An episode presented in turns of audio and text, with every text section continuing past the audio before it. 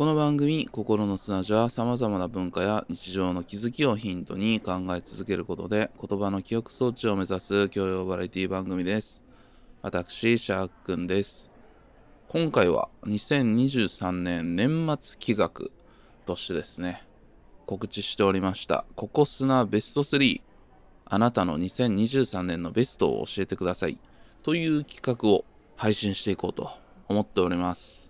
早速ですけども本日のゲストはですねポッドキャスト番組アラサー女子の人間観察ののんにゃんさんですのんにゃんです。やっぱなんかこれ始まるとめちゃめちゃ緊張するんですけど、ちょっととりあえず自己紹介したいと思います。はいどうぞはい。私、大学の同級生と一緒にアラサー女子の人間観察という番組を多分同じぐらいですよね。2020年の4月、うんから毎週ぐらいだね、うんはい、配信しておりまして、まあ本当ただの雑談なんですけど、まあライフログみたいな感じでできればいいなと思って、あの、欠かさず配信をしておりますと。はい。はい。で、相方は結構こう、あの、大学院とか結構行っててアカデミックな子なんですけど、うんうん。まあ私はあの、大学の時から、あの、まあ渋谷近辺で IT ベンチャーワイワイしてみたようなタイプの人間ででしたね。わかん なんだよわかんないですか？大学の時からあそっかインターンとかで IT ベンチャーとかで行ってそ当時のバキバキの人たちとキャラクターしてたという、う。まあそうですね、すごい上のバキバキの人たちよりも、もうちょい下のバキバキの人たちと一緒に、はい。ワイワイさせていただいてたような。まあまあ大学時代の話ねそれはねあ、そうですす、そうです。うんで、今はあの31歳に無事になりまして、あの、まあカタカナ語とかはちょっと一周回って日本語にしようぜみたいなフェーズに、はい、今入っておりますね。どういう自己紹介なの？あんま聞いたことない。あ、本当ですか？いやいやいやなんかわかると思うんで。まあそんなんで。まあのんにゃんとはちょいちょい今年イベントをねえっ、とネオ五条楽園というポッドキャスト番組と一緒にやったんですけどもその時も、えー、とゲストとして同じ鍋のもつおくのズーミンと一緒に出ていただいたっていうのもありまして。その説は本当にありがとうございました、本当に、いや、ありがととうございました。ういやいで、あやの、あの時もめちゃめちゃ緊張したの、本当に。本 緊張してたね。当に、あのね、小学校の時に私全校生徒の前で世界に一つだけの花の草薙くんのパートを歌ったことがあるんですけど、なんかもう、その時の緊張よりも比じゃないぐらいもなんかもう死ぬほど緊張したんですけど、うん。で、今も、まあこれ始まる前に、まあシャークさんと普通に雑談してる時はね、普通にこう遊んでるぐらいな感じで、全然普通に雑談できるんですけど、こう始まった途端のこの緊張ももうね、どうしてかなってずっと考えてたんですけど、はいはい。まあさっき自己紹介でこうなんか、あの、相手相手イベンチャーとかにいましたって言ってたのにちょっと繋がるんですけど、そう、ポッドキャスト始める前まで、そのなんかシャークさんみたいな、うん。そうなんかあのカルチャーに強い方々となんか出会ってこなかったんですよね。おーなるほど。そう、全然出会ってこなくて、だから、すごい面白いなって思うのと同時に、本当に私をこうゲストに呼んでくれたりするの、本当に大丈夫ってこう毎回こう思ってるというか、なんか普通に考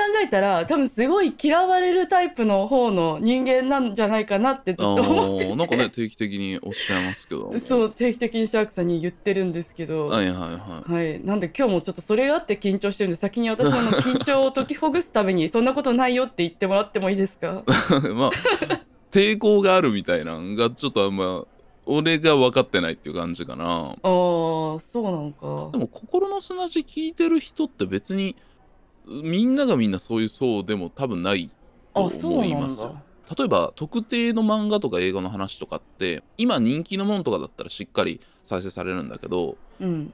やっぱそういうもんを取り上げた方が再生されないんですよえうえん、だからみんな雑談を聞いてるっていう感じで多分聞いてる人が一番メインのそうなんで何のはいは抵抗もなく、まあ、むしろ楽しく聞いていただけるんじゃないかなというふうには思ってますけどねい。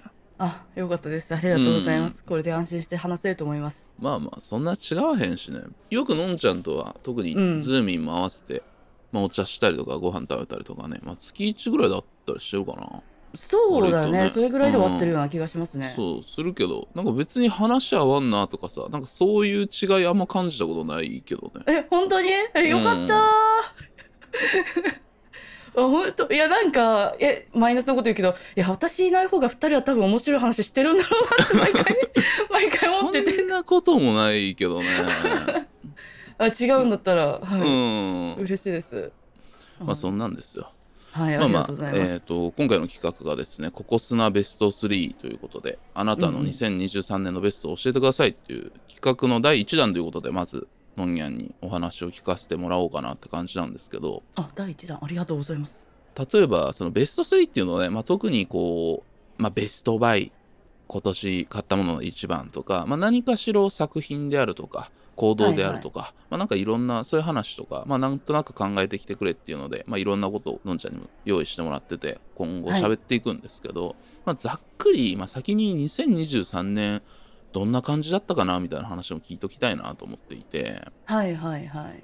どんな過ごし方だったかっていう話をっていうことを聞いたらその人の人となりとかなんかそういうのもちょっといろいろ見えてくるんじゃないかなと思って聞いてみたいなと思ってるんですけど、うん、なるほど。うん、なんかチャレンジというかいろんなことを挑戦というかいろんなことをやったりしてるのかなみたいな印象はあるんですけど。おーうんまあもともと行動にいろいろバッと出るタイプっていうとこあるんですかねのんちゃんは。あそうですね。うん私はそうですね、その場その場で、まあ、仕事もプライベートもなんかこれに興味出てきたなと思ったら、バッてやってバッとハマってでまたスーンとなくなってまた新たな元になんかハマってみたいな、そういうの結構繰り返しがちではありますね。あー確かにね。はい。逆にその飽きてきたもんみたいなのも一回まとめて話したりしてもらえると面白そうだけどね。こんなんハマってた時期ある、飽きたみうたいな、ん。今明確なのは BTS ですね。そっか BTS えシュガだっけ？アーシュがめっちゃ好きで。本当一日そう日曜日に9時間ぐらいずっと BTS のあの動画とか見てた時期があったけど今はもうなんか新しいの何が出てるんだろうなっていうレベルにまでなってますね。あーそれは何？BTS の活動がまあ止まってるからってこと？BTS 全体として、まあそれはそうですね。なんかそのバラエティ番組みたいなのを毎週出してたのも止まっうんでからまあちょっとあんまり見なくなってっていう、まあ、自然な流れだったかもしれない。はい。なんかシュガが石になりたいみたいなのがすごいキュンときたみたいな話だったよね、そうそう。最初 BTS ハマってうなんか誰を押そうかなみたいなのでなんかいろいろこうプロフィールとか見てた時に、まあ、シュガーって人が生まれ変わったら何になりたいですかっていう質問に対してなんか石になりたいですって答えてて、あ絶対こいつだなって思ってそっからシュガ わかんないー好きですね。それわかんないのよ。そこ何が響いてんのかわかんないわ えでもなんかアイドルなのに石になりたいっていう、ど どういうことなんだろうってこれをなんか堂々と言えることすらもなんかちょっとキュンとくるというか。なるほどね。はい。うんまあそういう飽きたもんもあったということなんですけども。ど,、そうですね。どんな感じで過ごしてました？2023年は。えっ、と今年ねなんか結構しんどかったなってうん。思って、まあなんか多分いろいろ要因はあるんだけど、まあ、まず私あのめちゃくちゃこう転職したいしこう仕事を変えてきたんですようん。これまで。で大体長くても1年半ぐらいしか持たなくて、っていうのを結構繰り返してたんですけど、まあ、今のところすごい好きで、うん、っていうので今年2年過ぎて次の3月で3年なんですけど、うん、なんかその長くいるっていうことにこう不慣れだったっていうのも今年はなんかすごい感じたし、はい、あとは仕事もプライベートも人間関係で結構悩んだり問題が起こるみたいなことが結構連続してあった年だったなと思ってて。あんまり、りこれまでそうなんか人間関係ですごい大変だったなって思うことは私はなくて結構まあ多分私がドライに接しちゃうからっていうのはあるかもしれないんですけど、うんうんっていうのがなかったんですけどうん今年はなんかなんとかしたいなって思うようなそう人間関係のもつれというかみたいなのが、まあ、ちょこちょこ出てたのでそれもあったのが結構印象的だったなって思いますね。なるほどねはい20代まあいろんな仕事をしてきたりとか環境が変わったりとかいうのがあって、人間関係のもつれってその積み重ねで起きやすいもんねやっぱ。あそうだね。うんなんかそういうのがちょっとずつ見えてきて、うんまあもうちょっと年が下の時だったらまあ関係ないかなとかそういう風に入れる立場だったりとか、まあ、そういうこと言わなくてもいいかなみたいな感じだったんが、お互い例えば相手もそれなりに年を重ねてる相手とかだとうん。こうお互い言葉を使えるし言ったら伝わるのかなみたいなのがあってうん。なんかこうより良い人間関係のために複雑なこう一見トラブルというか一見ぶつかり合いになるみたいなこととかも、年取ってきたら増えてきたのかなみたいなことは思ったりもするかな僕も。そうですね、やっぱなんかそういうのが見える少しもこうあほつれかけるかもとかいうのが見える前に環境を変えてきた人生だったんだろうなっていうのに気づいたっていうのはあるかもしれないですね。ね。はい、まあなあそういうのもね。僕とかやっぱ田舎出身だったんでそういうのだけでずっとやり続けてる世界みたいな。うーん。まあ、しかもそれが血縁ほとんどの人が何かしらの親戚関係とかになりやすい関係であり、まあこ親とかもみんな高校の時からみんな知ってるみたいな感じの人たちの世界みたいなところにいたから、うん。なんかそういうのが嫌で都会に出たし東京にいるしっていうのがあるけど、へえ、うん、なんかでもどこ行っても僕も会社とかでもそういうこともあるし、まあ、プライベートとか、こういうポッドキャストやってとかとかでもそうだけどどうんうん。何かしらこう人間と人間の関係からは逃れられないんだなみたいなことは最近同じように思ってるとこはあるかな。うん。うん、あ本当？そうそうそう。でも結構そこに向き合ってみたみたいなところもあったってことですよね。あそうですね。めちゃめちゃ向き合いましたね。うん。うん。やっぱなんか手放したくない。手手放したくない、うん、離れたいとはやっぱ思わなかったので、うん。うん、すごい向き合ったのはもしかしたら初めてかもしれないですね。なるほどね。でもなんかそこがそういう態度になったっていうのもなんか変化があって。うん、うーんってとこなんだろうな。そうですね。うーん。ちょっとそういう変化があったってことやね。うん、人間関係って感じですかね。どんな感じだったかっていうと。そうですうね。ん。はい。ああなるほどねまあそんなんで割としんどかった2023年って感じでちょっとざっくりまとめてはしてしまうんですけども、はい。じゃあこのメインのココスナベスト3をねちょっと教えていただきたいなと思っててで、まずそのベスト3なのか、まあ、順位がつけててもどっちでもいいよっていう風に投げさせてもらってて、まあ、ただうんうん。テーマ全体を貫くテーマっていうのと、まあ、それぞれいろいろ挙げてもらうと思うんですけど理由みたいなのもちょっと教えてくださいっていう感じで投げてるんですけどもはい。初めにテーマから教えてもらえればなと思います。はい。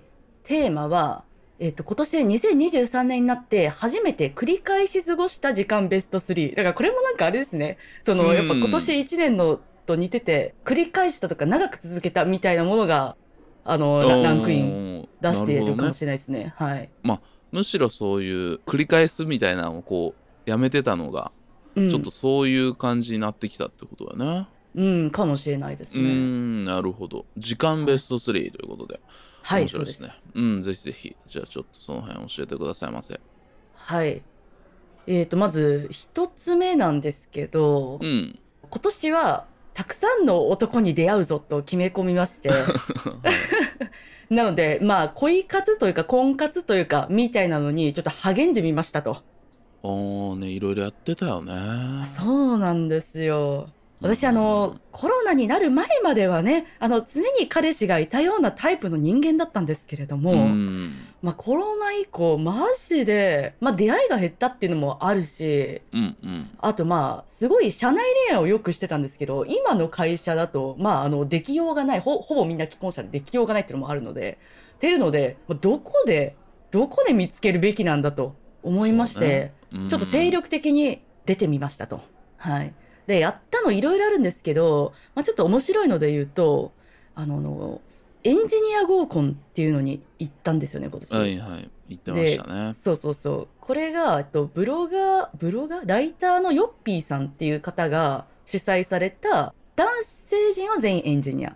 で、女性陣は何でもいい、みたいなうん感じの合コン。で、まあ、もともとは、ヨッピーさんが、夫にするならエンジニアがいいぞ、みたいな、ブログを書いいて、ちょっとバズったから、じゃあ開こうか、みたいな感じで開かれたもので。そうね、まあ、はい。ネットでも話題には本当に、まあ、バズってたからなってましたよね。そうそうそう。うん。それに応募されてっていう感じで。はい応募してうん。選んでいただき参加してきまして、まあ、全部で40人ぐらいはいたのかな。男女合わせて、応募300人ぐらいいたらしいんですけど、うんすごいね。はい、すごいですよね。みたいなとこに行き、あとは、いわゆる婚活パーティーみたいなのも最近行ってみたりとか。うん。婚活パーティー言ったらはい。マチコンみたいな、また違うんか。いろいろ種別があるよね。そうそうそう。マチコン行ったことないんだけど、多分うん。マチコンは普通に、その居酒屋とかごご飯屋さんにあ集まっ貸し切ってて、みたいなやつか。うんうんうあん。で、私が行った婚活パーティーは、アプリを駆使して一人一人と 5, 人あ5分ずつぐらい喋るみたいな。ーあーはいはいはいはいはい。で、アプリ駆使するんで、なんか、いいねとかも全部アプリ内で押して、マッチングしたらうんマッチングです、みたいな。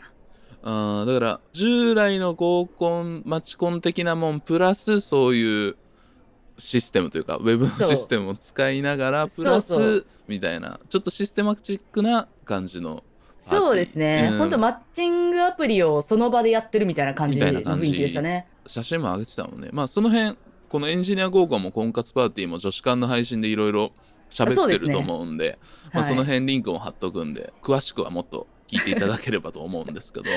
はい、ありがとうございます。婚活パーティー行った時もさなんかまあいろいろやり取りしてたけど、うんうん。ソファーで待ってるみたいなうん感じやな、そうそうそう。二人掛けの横、横に二人で座るソファーが置いてあって、で、前とかも完全壁で、なんか本当あの、教会みたいな感じなんよ。いやすごいよね、うん。に、一人一人男性がやってきて、で、あのースマホでプロフィール見て、あ、こんにちは、あ、どこどこ出身なんですね、とか言ってやるみたいな。うん、それってさ恋愛リアリティショーとかで新しい住人が入ってくる時みたいなさはい感じの。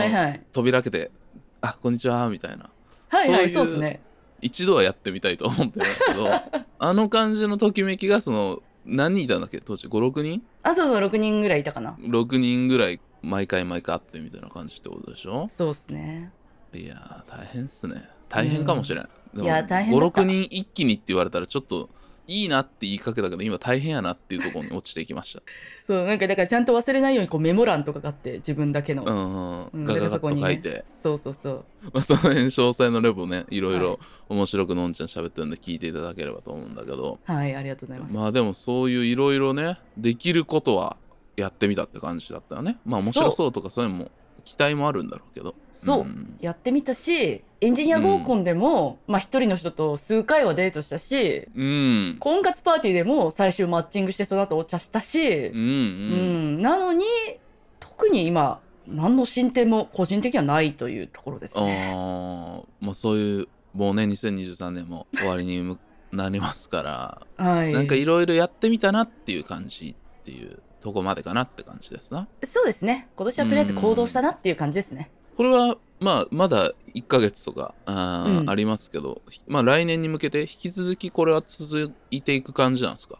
いいやー、なんかその、まあ、うん。紹介とか合コンとか誘われたら行こうかなと思ってるんですけど、うん。やっぱりこう私はこれまでずっとこう社内恋愛してきたってさっき言ったんですけど、それもやっぱなんか何ヶ月も毎日のように会う中で好きになってってうん。こうあのアプローチするっていうのがほとんどだったんでそうね。やっぱどうしても合コンとか婚活パーティーとかって会ってその場でえどう行く行かないみたいなこう決めなきゃいけないのがなんかすご確に。いちょっときついよねそれね、うん。いや全然知らんしみたいな。誰っていう感じ、うんでやっぱその後の興味がやっぱ続かないなっていうのがすごいあるんで、まあ、ちょっとこの方法でやり続けたら、まあ、もしかしたらねいい人もいるかもしれないけど、まあ、ちょっと心が消耗する方が先になってしまうのではと思ってるんうんちょっと一旦ストップかなと思ってますね。なるほどなるほど。まあだからちょっとまあ自分のあった方法みたいな感じで恋愛をするのであればそういう風な活動はするかもなみたいな感じで。はい、2024年へみたいな感じですなそうですね。い。や難しいよな。なんか話今聞いててその恋愛をこの人としますよっていうするうん、その前提で人と会うんと俺したことがないから。いやそうでしょ。めっちゃきついよ。なんかそれ結構ちょっと嫌かもって思った。そう。ーん。知らん知らんみたいな。別にあなたはいい人かもしれないけどうん。恋愛するかは知らんみたいな。うん。そうよね、うん確かにないや確かにでもそれの方がほんと話が早いみたいななんかよくさマッチングアプリとかしてる子とかも話聞くんだけどそのメッセージするのめんどいみたいなみんなめっちゃ言うんやけど僕が特殊なんかもしれんけどそのいろんな人とそのメッセージするんとかが楽しいから恋愛になったりするんじゃないのって俺思ってたから、はいはいはい。うん、なんかいろいろ価値観って違うもんなんだなってすごく思います。このまあ今うんいろんな方法とか、まあ、僕の周りもやっぱそういう婚活とか、まあ、恋愛の話とか相談とか聞いたりはするんですけど、うん本当に違うなっていうのは改めて思いますねその辺は。うんそうねあとまあうん本当にもう結婚したいんだっていう目的が明確であるかないかでも結構違うかもなって思いうん、ますね。そこはそうだよね。うん。うん確かにな。そういう感じでもね、飲んじゃなかったっていう感じだった。いやそうそう全う然んないのでそうだね。そう、うんうんもしかしたらそう社内恋愛以外でも恋愛できるかもしらんと思ったっていう、なるほどね。はいまあちょっとその辺も定期的なレポートは女子間でされると思うんではいいまあたします、楽しみに待ってます。あ、りがとうございますはい。じゃあ次はどんな感じですかね。はい、次はえーっと週末古着屋巡りですねおお、はい急にいい感じじゃないですか。週末古着屋巡り。そうそうそう、うん。古着古着まあ前からすごい気になっていたしうん。自分の持ってる服でこれ古着だったなってやつはまあちらほらあるんだけれども、うんうん。古着を買うぞと思って古着を変えたことが、まあ、これまで一回もなかったんですよ。ああねえ。そうまあずっとカジュアルではあったんだけどう。うん。古着の世界が一体どういう世界なのか知らなかったっていうのもあるし、うんなんかどこ行って選べないんですよね古着屋行っても傾向がわかんないしな。そう傾向が分かんない、うん。普通の服屋さん行っとけば、まあ、とりあえず今流行ってそうだなっていうのはあるからなんとなくいいなって思いやすいと思うんですよ、まあ、インスタとか見てる中でも。うん、うん。思いやすいと思うんだけど古着屋にいたらえこれは一体みたいなものとかうんがやっぱあるんで、それをこう良しと思えないことに落胆していたんですよよく。あー古着ってそのいろんなのかき集めだからまあ店としてそのコーディネートとか色をみんな出してんだけど、どう着るかは優に任せるよっていう感じだもんね。そう。うん、そう。だからそこがすごく能動的にいかないといいやつに出会えないっていういやしんどさはあるよううん。しかもなんかその年代物とかこう何がこうレアでみたいなよくわかんないし、結局着古されてるものにこんなお金を払うってどういうことなんだみたいな。うんでまあ簡単に言うとまあ価値が分かってない状態だったのいでやいやもちろんわかんないですよね、うんそんなんは。っていうのだったんですけど、うんまあ私誕生日が6月なんですけど、まあ6月にね、あの友達の愛ちゃんと、まあまたね、古着屋さん行ってて、ではい。ついに初めて一着買うことができて、う んいいね。はい。そっからね、あのもうずっと毎週末、1日2万5千歩ぐらい歩いて、古着屋さん巡りをし続けておりますね。歩くんが目的みたいな感じになってるけど。そう歩くのも大好きなんだけど。あーまあ東京ね住んでるからうん。エリアがねある程度古着屋さんって固まっててうんうんうん。その古着屋回ろうと思ったらいろいろ回れるようになってるからね、うん、そうですね。その辺確かに面白いかもしれないね、うん。あれ差し支えなければどの辺行ってたんですか？全然差し支えないんですけど、えっと、うん三茶学大と中目とかもまあ最近割と行きます。あー中目代官山？うん。そんなんで毎週そ,、それは週末まだ続いてるんですか？続いてますね。やっぱ暇な時はあひたすら歩いて行ってしまいますね。ーいやー買ってるよな。いや、怖いですね。いや、うん。沼だからなそういうの本当マジでもうなんかほんとね、服を買ってるスピードに、服を着るスピードが今追いついてないんですよ。はいはいはい どういうことってなってるんですけど、まあちょっとハマったものをね、飽きるまでやろうと思ってやり続けてますね。うん。まあそののんちゃんのコーディネートが見たい方は、はい女。子館のインスタグラムをフォローしていただければ 定期的にねよ。あののんちゃんのコーディネートが見れるんで あれさね。はいあ。のなんか女優とかがやってるさうん。トップス何々みたいなさはいはいはい。ああいうのもやろうや。タグ付けみたいな。ラグ付けしていこうや。恥ずかしいけど、やろうかじゃあ。やっていこうやっていこう。あれたあれでも結構気になってる人多いと思うんだよね。本う当ん。嬉しいな。うぁ。んそういうのも見はい、ちょっとあれもね、はいうん。やり続けたいと思いますよ。はい。はい。でそういうちょっと新しいまあでもこれはもう全然趣味ですよね。新しい趣味ゲットみたいなとこあるかもしれないね。とりあえずそう。2023年ちなみにこ今年あのドイツも行ったんで、で、ドイツ、うん。ベルリンにもめちゃくちゃ古着屋さんあって、うー。そう、2週間ぐらいドイツ行ってたんだけど、もうほぼうん。ずっと古着屋巡りしてましたね、ドイツ。バイヤーやんバイヤー。もうでもまださその頃ハマりたてだからさ全然いっぱい買えなくて結局3着ぐらいしか買ってないんだけあどーほんと。うん。バイヤーの気持ちはバイヤーだった。いろいろ見てどんな感じだったかみたいなのもね結構自分の財産にはなるよねそうですね。うんうん。見て触ることが大事だなと思って私も、うん。まあ、そんなとこっすかね？週末はい。古着屋巡りは、うん。はいありがとうございます。じゃあ最後にはい。ベスト3の最後ということで教えていただけますでしょうか、最後はですねあのお風呂上がりに全裸で読む村田沙耶香でございます その枕はいいるんか？村田沙耶香じゃダメなんか？いややっぱねお風呂上がりに全裸で読むのに適していますねやっぱ村田沙耶香は。うん。それがベストなんだ。ベストベストベスト。ベストです。あそう。なるほど、うん。まあ、最近寒くなってきたんでね ちょっとしづらくなってきて、残念なんですけど。はい。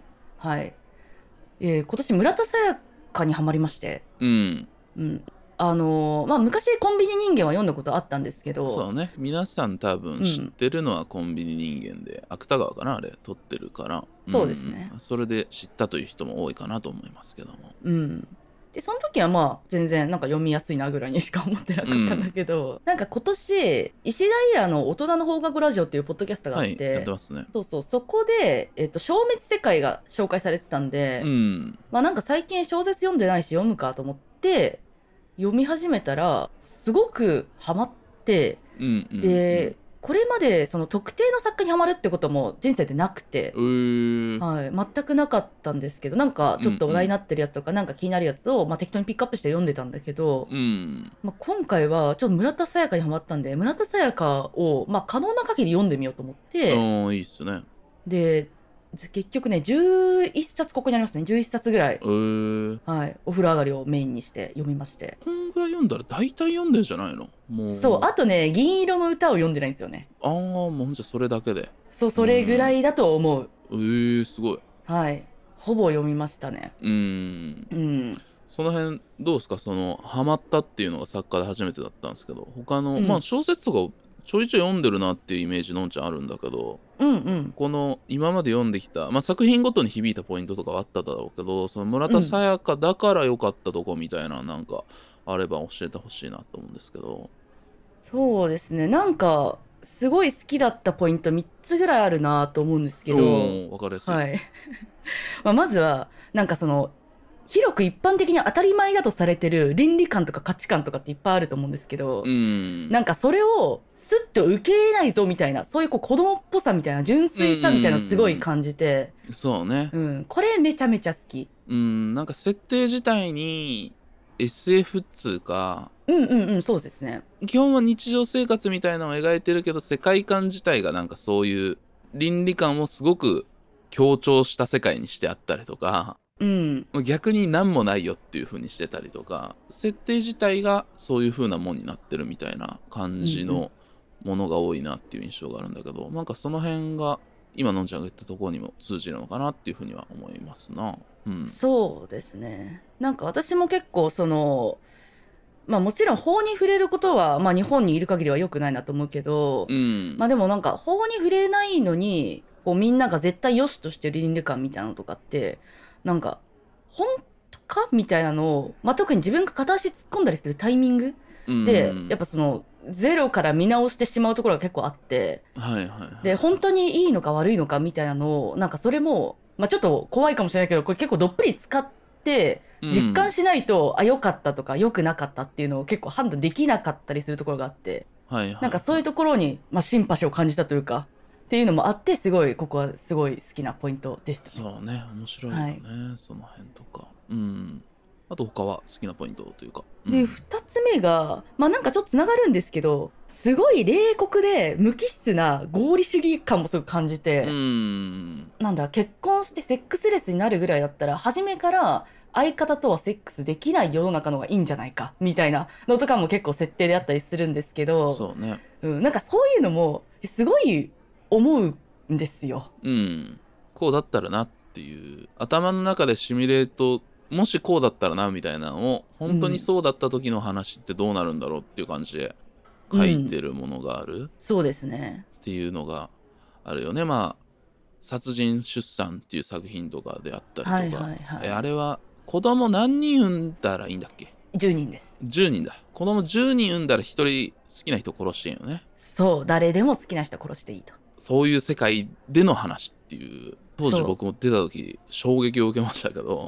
うん。うん、でもそれもなんかその人口ピラミッドが壊れないとかむしろ10人も産んでるんだから良いじゃんみたいな。うん。社会にいい影響を与えてるじゃんみたいな人を殺すっていうことよりもなんかそっちが良しとされてるからみたいなところがあってまあでもうんたた確かにってちょっとやっぱ一い瞬や思ってしまう。そうなの。ようん、うん。そうそうそうそう。でそれってじゃあ今過ごしてる僕たちの生活にも例えば法律で決まってるからこれはなしだろうと思ってることでもあんじゃないのかっていう、うん、問いにもなってきたりするっていうそうん話ではあるんだけど、まあ、ただこの設定一発だけではない面白さがすごい中にあるから余計面白かったりするよね。うんあのめちゃめちゃ余談なんだけどさはい。あのうち会社で月1であの全社週間みたいなのがあるんですけど、うん。でその冒頭で一人1分でなんか最近あった出来事とかを喋るみたいなタイミングがあって毎回何しようかなって考えるんだけどでその時あのあこの最近村瀬坂にハマってるからちょっと殺人出産は一応分かりやすいこうストーリーなんで、なんかちょっとそれをね簡単に紹介しようと思ってたんですよ。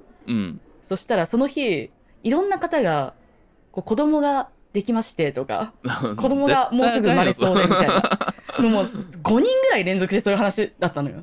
で、その後に来ちゃって、でもめっちゃ緊張するから、一応別のもの全然考えられなくて、そのまま殺人出産の話したの、すごい後悔してます。めちゃめちゃ後悔してます、今でも。怖いよね怖いわー怖いマジでごめんなさいやい。ーはい。いやそれドラマのワンシーンになってるよ多分めっちゃ映像で浮かんだもん今頭 最悪だよね、ニコニコしながら。いや怖い怖いまあまあまあでもまあ悪くくないと思います。そんなのね。うん、別に関係ないから。うん。関係ない。うんもちろん。子供は生まれてるしね。うん。そう。その人たちに言ったわけじゃないからね。そうそうそう。もちろん。うん。はい。はいはい。そんなんもありの。はい。で、そう、三つ目。三つ目は、あの、女性性への反発みたいなところもすごいあるじゃないですか。うん。まあ言ったらまあフェミニズム文学だよねこれはっていうふうにも捉えれるとは思いますね、僕からすると、うん、そうですね。うんやっぱすごい、いわゆる女性らしい女性みたいなのもほとんど出てこないし。うん、そうだねうんそう。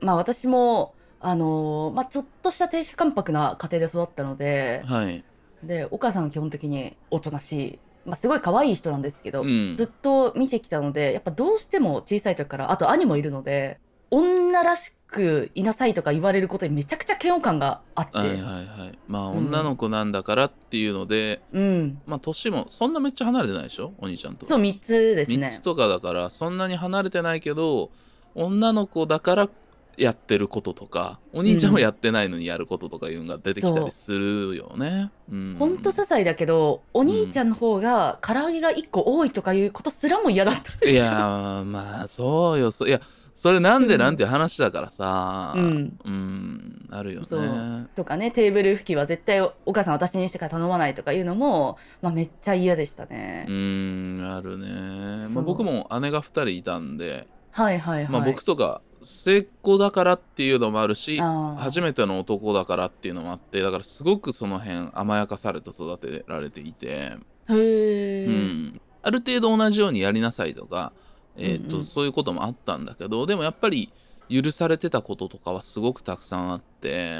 あなるほど。あんまりやらなくてもいいよってことか。そうそうそうそう。逆に姉ちゃんたちが女の子なんだからっていうことで言われてるんとかもちっちゃい頃から見てるから。あだから、うん。女の人だからこういうことしちゃダメなんだなみたいなんてなんとなくやっぱ刷り込みの中であったりとかしてて、うん。なんかそういうのは本当に自分が何でできてるのかっていうのとか僕だとその自分の男性性っていうものが何なのかっていうことを結構考えることが多いのでここ数年は、はいはい。うんなんかその感覚まあのんちゃんが今話してくれたようなこととか村田沙耶香さんが書いてあるようなことっていうのはすごく僕にもすごく刺さるポイントでもあってううん。んだし結構僕の周りとか友達でもそういうことを考えたり、うん、してる人が男女ともに多いなという印象はありますね。うん。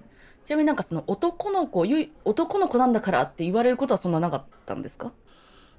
だよ。うん。あったし割と兄弟の中で一番年下だしとかで、はいはい。その泣いたりするのダメだったんじゃなかったかな。男の子だから泣いたらダメとか、うん。男の子なんだからシャキッとしなさいみたいなのめっちゃ言われてたね。あそうなんですね、うん。やっぱ呪縛になりますよね。あった。うん。てな感じですかね。ここすなはい。ベスト3ノンニャン編ということで、はいありがとうございます。いろいろ僕もお話しさせていただきましたけどもありがとうございましたありまあ来年については今回発表してもらったとこが数ヶ月先どうなってるかっていうことを 注目しながらね、はい。ノンニャンの動向を皆さん見守っていただければなと思いますので。ありがとうございます。垂れ流しなので、ぜひ聞いてください。アルサー女子の人間観察ね。えっ、と毎週？土曜日。土曜日。はい土曜日夜8時に。配信は毎週土曜日8時ということでねはい。は毎週やってますんで。もうでも4年ですよ。来年いや4早いね。年やってんのよポッドキャスト俺ら。いやこれはマジで長い。うん。いやうん。すごいと思うな、うっんていうところなんで本当に、はい。いろいろ来年もねよろしくお願いしますということで、はい。よろしくお願いします、はい。本年もお疲れ様でしおた疲れ様でした。今回はですねポッドキャスト番組「アラサー女子の人間観察」ののんにゃんに来ていただきましたありがとうございました。ありがとうございました。